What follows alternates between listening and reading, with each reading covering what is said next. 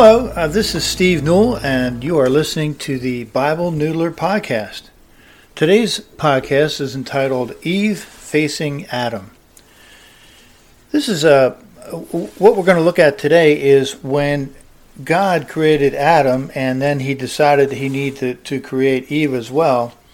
He said uh, in, in uh, Genesis chapter 2, verse 18, he said, The Lord God said, It is not good for the man to be alone.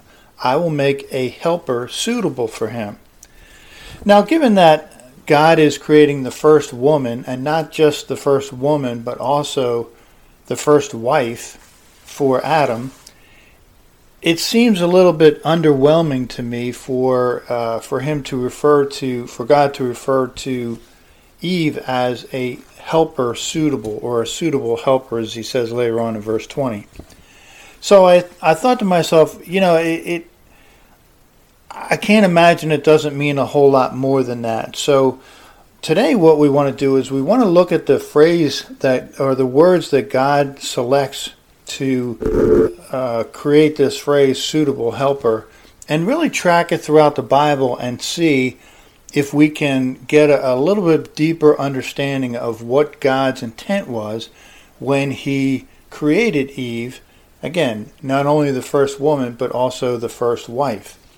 So, a couple of things I want to, and, and as we're going through the podcast today, what I want to do is not only delve into the meanings of these words and see what we can find out, but I also want to kind of uh, walk you through how we find these clues and how we put this together so that it will help you in your Bible study to uh, dig a little bit deeper uh, when you see things in the Bible that maybe are a little bit curious. So let's go back to Genesis chapter 2, verse 18. It says, The Lord God said, It is not good for the man to be alone. I will make a helper suitable for him. And then in verse 20, that's just two verses later, it says, But for Adam no suitable helper was found. Okay, so clue number one anytime you see God or Jesus using the same word or words and repeating themselves, especially this close together, that is when you really want to bear in and, and, and see what's really going on because anytime they repeat themselves, there's there's some meaning, there's some hidden meaning there. So really got to look at that hard. So let's uh, finish the um, the verse there, verse 21. It says, "So the Lord God caused the man to fall into a deep sleep, and while he was sleeping, he took one of the man's ribs and then closed up the place with flesh." Then the Lord God made a woman from the rib he had taken out of the man, and he brought her to the man. The man said, This is now bone of my bones and flesh of my flesh. She shall be called woman, for she was taken out of a man. This is why a man leaves his father and mother and is united to his wife, and they become one flesh.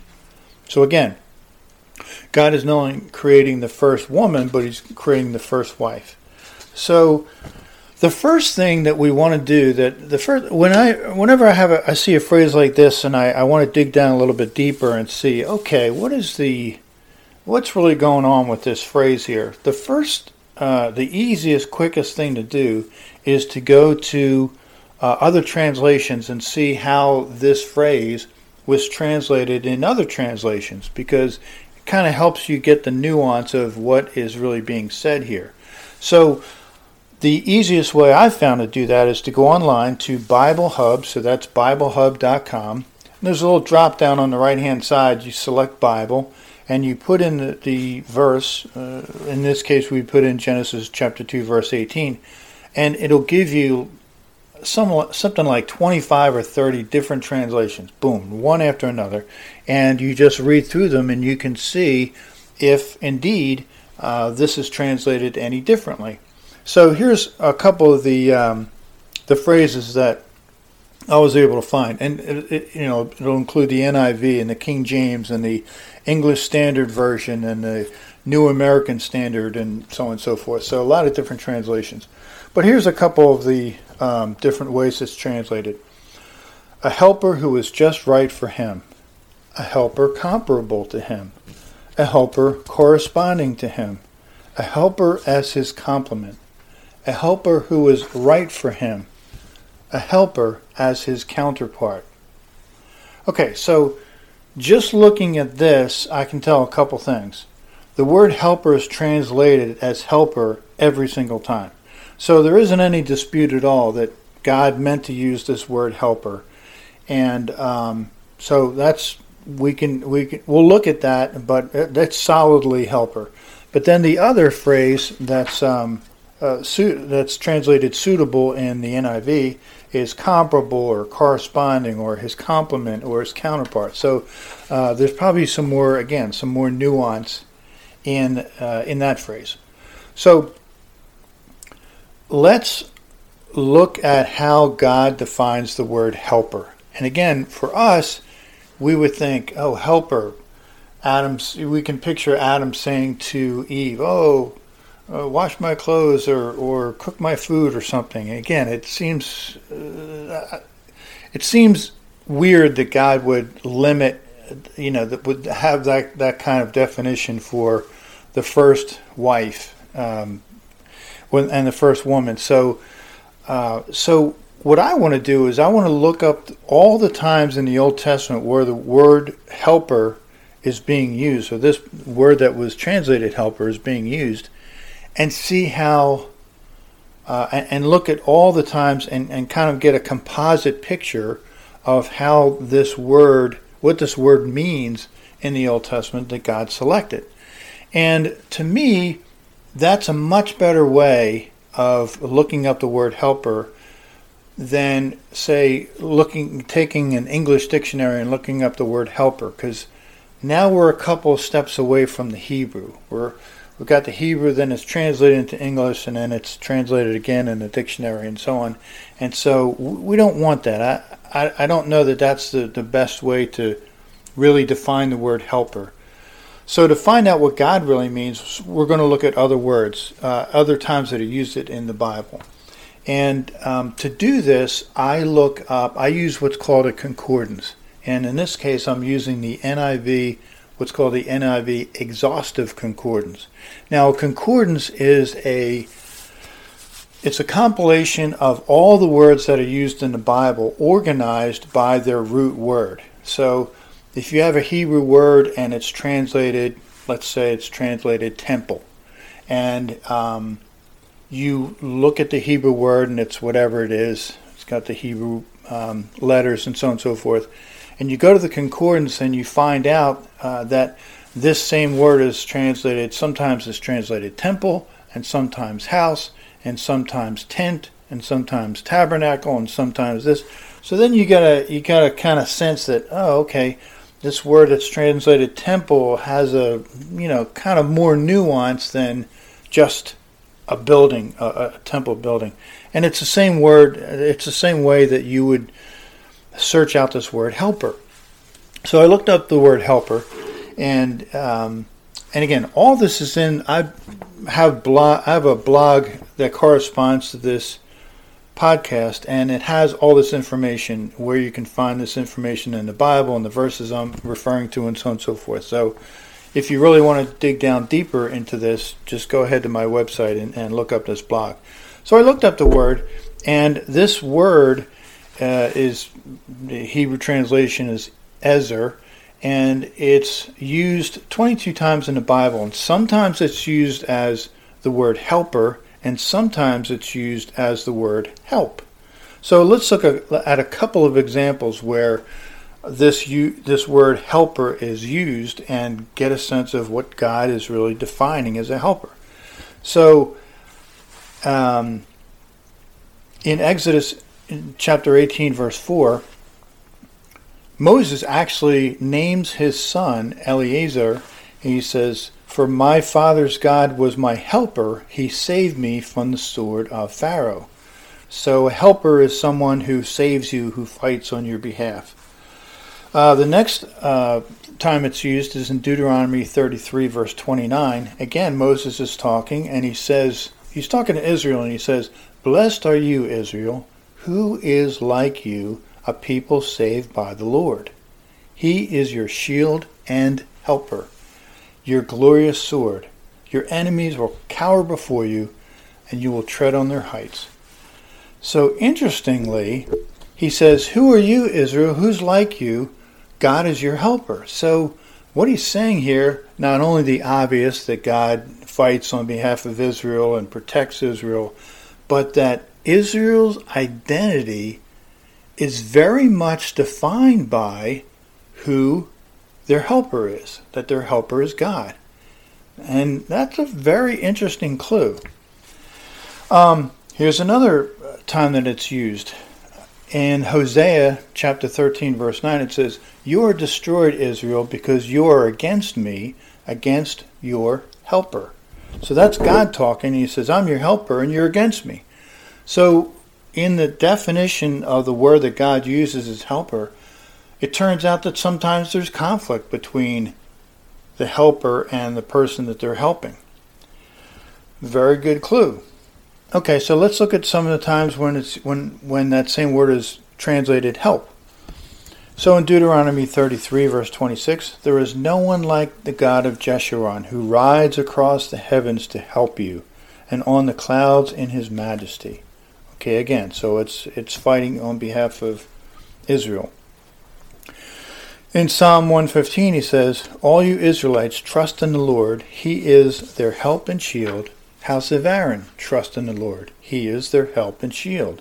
You who fear him, trust in the Lord. He is their help and shield. So he's defending you. So he's fighting for you. He's defending you. He's your identity. But here's another one that's super interesting. In Psalm 121, it says, I lift up my eyes to the heavens where does my help come from? My help comes from the Lord, the maker of heaven and earth. He will not let your foot slip. He who watches over you will not slumber. Indeed, he who watches over Israel will neither slumber nor sleep. The Lord watches over you. The Lord is your shade at your right hand. The sun will not harm you by day, nor the moon by night. The Lord will keep you from all harm. He will watch over your life. The Lord will watch over your coming and going, both now and forever, forevermore. So the psalmist says, Man, who's my helper? And then he defines who his helper is God. And it's a very, it's not only God fights for me, he defends me, so on and so forth, but also you get this picture of this tender caregiver. I mean, he watches over you, he doesn't slumber, he doesn't sleep, he stays up all night and watches over you while you sleep. And he says, He's your shade at your right hand. He's not going to let you get sunburnt. He's not going to let the, the moon bother you. He'll watch over your whole life. And so, um, when you kind of take a composite of all the times that God uses this word helper and help, and you put them all together and you compile a, a definition of that word that God uses for help or helper, it's someone who's very passionate on your behalf. It's someone who's very fierce and intimidates your enemies. It's someone who fights for you. It's someone who defends you. But it's also someone who's very tender and watchful and acts as a caregiver. And um, interestingly, it's someone who defines me. My helper defines part of who I am. And also, finally, um, sometimes there's conflict between uh, myself and my helper. So now, if we were to take that definition now and um, fill out uh, or, or color the word helper when God says, I'm going to make a helper suitable for Adam, now let's plug in all these different meanings of the word for Eve. So, Eve as a helper is she's going to be someone who passionately defends her husband. Eve is going to be fierce. She's going to intimidate uh, Adam's enemies. She's going to fight on behalf of Adam. She's going to defend Adam. But she's also going to be uh, very tender and watchful and careful helper for Adam. She's going to watch over him while he sleeps. She's going to re- make sure he doesn't get sunburned. She's going to watch his coming and going, his what's going on with his life, where his life is headed, what direction his life is going, and her relationship with Adam is now going to be part of what defines Adam. And that makes a lot of sense because I think about when I was single, it would be oh, Steve here, Steve there, Steve, Steve, Steve. But then when I got married, it became Steve and Mary, and Mary and Steve, and Steve and Mary. And so a lot of what defines who I am right now and how people see me is oh, Steve's married to, to Mary. And they look at our relationship and it defines who I am. And that's a, that's a great thing. And just like there was conflict between God and Israel, there's likely going to be conflict between Adam and Eve and between husband and wife. That's just part of the relationship of the helper. So, lots of really great clues in that one. Now we're going to look at the word suitable. So, suitable helper. So, um, the word suitable is actually that's it's translated into the word suitable is actually a compound. It's it's two Hebrew words that are uh, translated into one word, suitable or com- comparable or complementary or whatever. And so let's look at those two words here. The first one is used over 2,900 times in the Old Testament. So, very, very common word. And it's translated as like, or as, or equal to, or comparable, or of the same nature. So, um, for example, in Genesis chapter 3, verse 5, Satan is talking to Eve and he's trying to talk her into eating the fruit of the knowledge of good and evil. And he says, Yeah, you should go ahead and do it. God doesn't want you to do it because you will become like God, knowing good and evil. And in Genesis chapter 3, after they eat of the fruit, uh, fruit God says, They have now become like one of us, knowing good and evil. So exactly the same word. So um, pretty pretty common, and, and so it's it, it's translated like. So the second word is fascinating. It's um, it's translated before, and not meaning before in time wise, but before meaning in front of. And um, it's also translated opposite, or in front of, or facing. So, for example, it's used uh, about 30 times, uh, it's translated before. For example, in 1 Samuel 15, verse 30, it's Saul replied, I have sinned, but please honor me before the elders of my people and before Israel. Come back with me so that I may worship the Lord your God. So the sense there is in front of. Please honor me in front of the elders. Please honor me in front of Israel. Um, it's also used opposite. So here's an example. It says, uh, 1 Kings 21, verse 10, it says, But seat two scoundrels opposite him and have them bring charges that he has cursed both God and the king. So you picture, you know, a long uh, dinner table and you have one person sitting and facing into the table and you have someone opposite them on the other side of the table facing them. So it's that's the same word and it's it's translated opposite.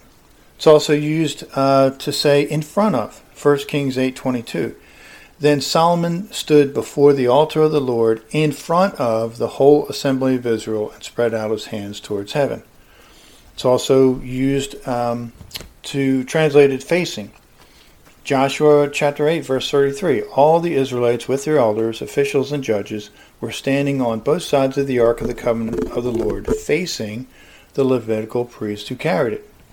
So sometimes and this is another kind of study uh, hint or something that I do to help me when I'm studying uh, and trying to figure stuff out in my Bible is I'll actually take out a pencil and I'll draw what I'm studying uh, in my notebook and see if it kind of conjures up any ideas as um or clarity as I'm as I'm reading. So if I were, for example, to um, draw a picture of God as a helper of Israel, uh, two things come into my mind. One, God is standing in front of Adam, but or Israel, and and Adam is standing behind them. They're both facing the same way. They're facing the enemy.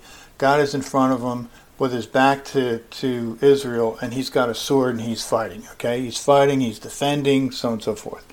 Um, or I picture them side by side, Israel and God side by side, God fighting side by side alongside of Israel. Okay, but now when I look at this and I see before, opposite, in front of, facing, and I, if I were to draw a picture of Adam and Eve, it would be a much much different picture of a helper. This helper would be standing face to face in front of Adam.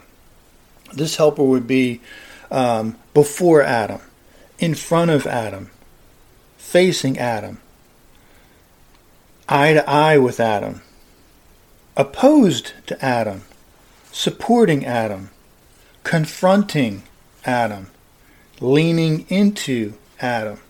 So that's how I would draw that. That's how I picture that. So it's a much different relationship uh, both God is a helper and and Eve is a helper, but it's a it's a much more intimate relationship when they're standing face to face, eye to eye. And so uh, imagine uh, a husband and wife. I mean, they they're looking at each other, they're facing each other. Um, they they're saying things like "I love you," or "I'm disappointed in you," or "I'm proud of you," or "I believe in you," or "You hurt me," or uh, I'm with you. Let's do this together.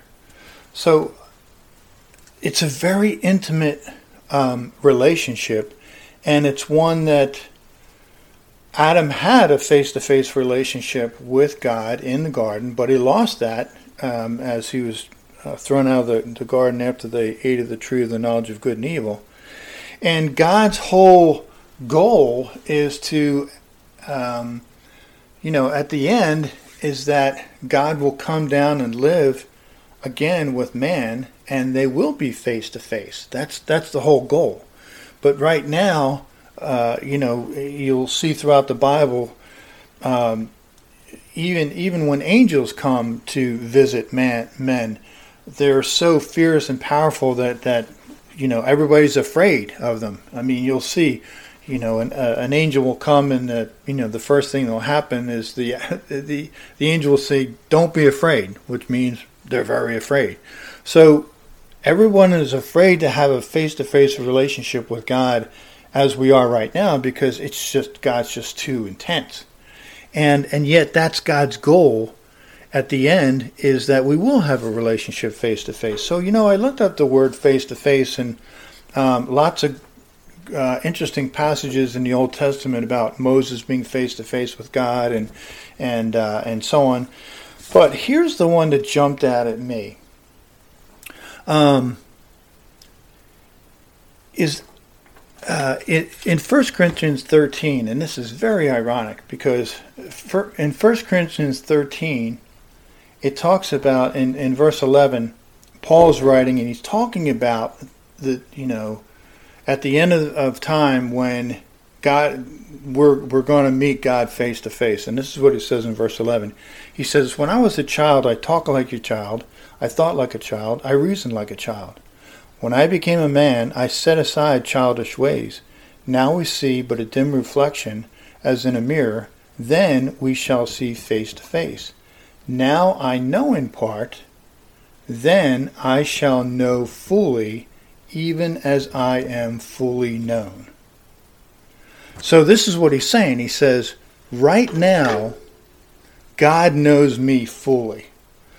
I don't know him fully. I know some about him from the Bible, from Jesus, um, but I, I only know a teeny bit about him.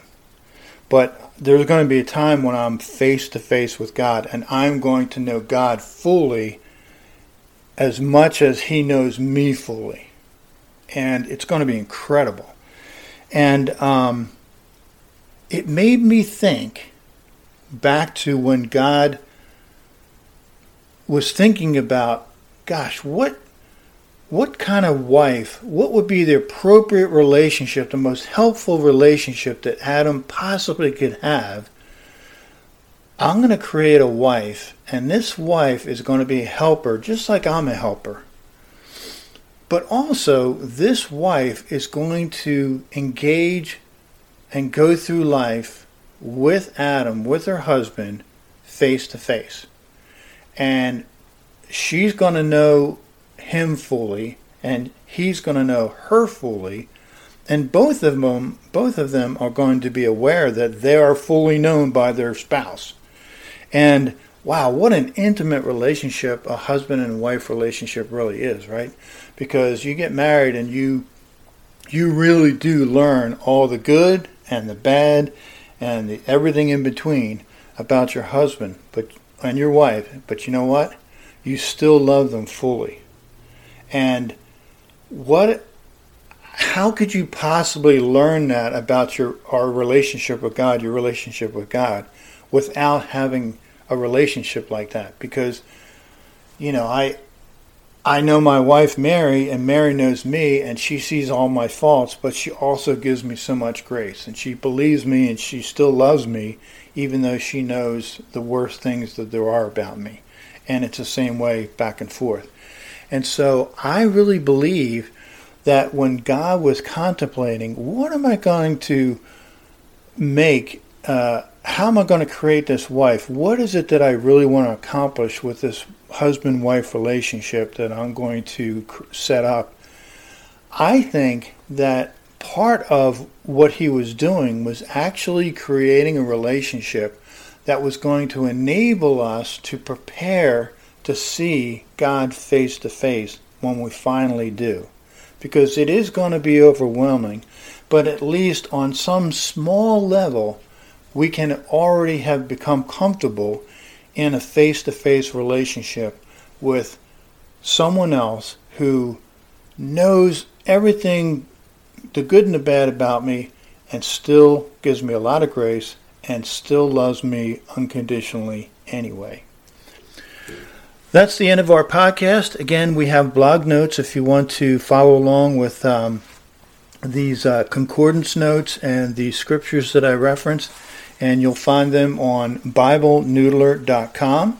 And if you uh, want to uh, get in touch with me, my phone number is on the website. You can leave a message and I'll get back to you. And also, you can send me an email at BibleNoodler at gmail.com. Thanks for listening, and we'll see you next time.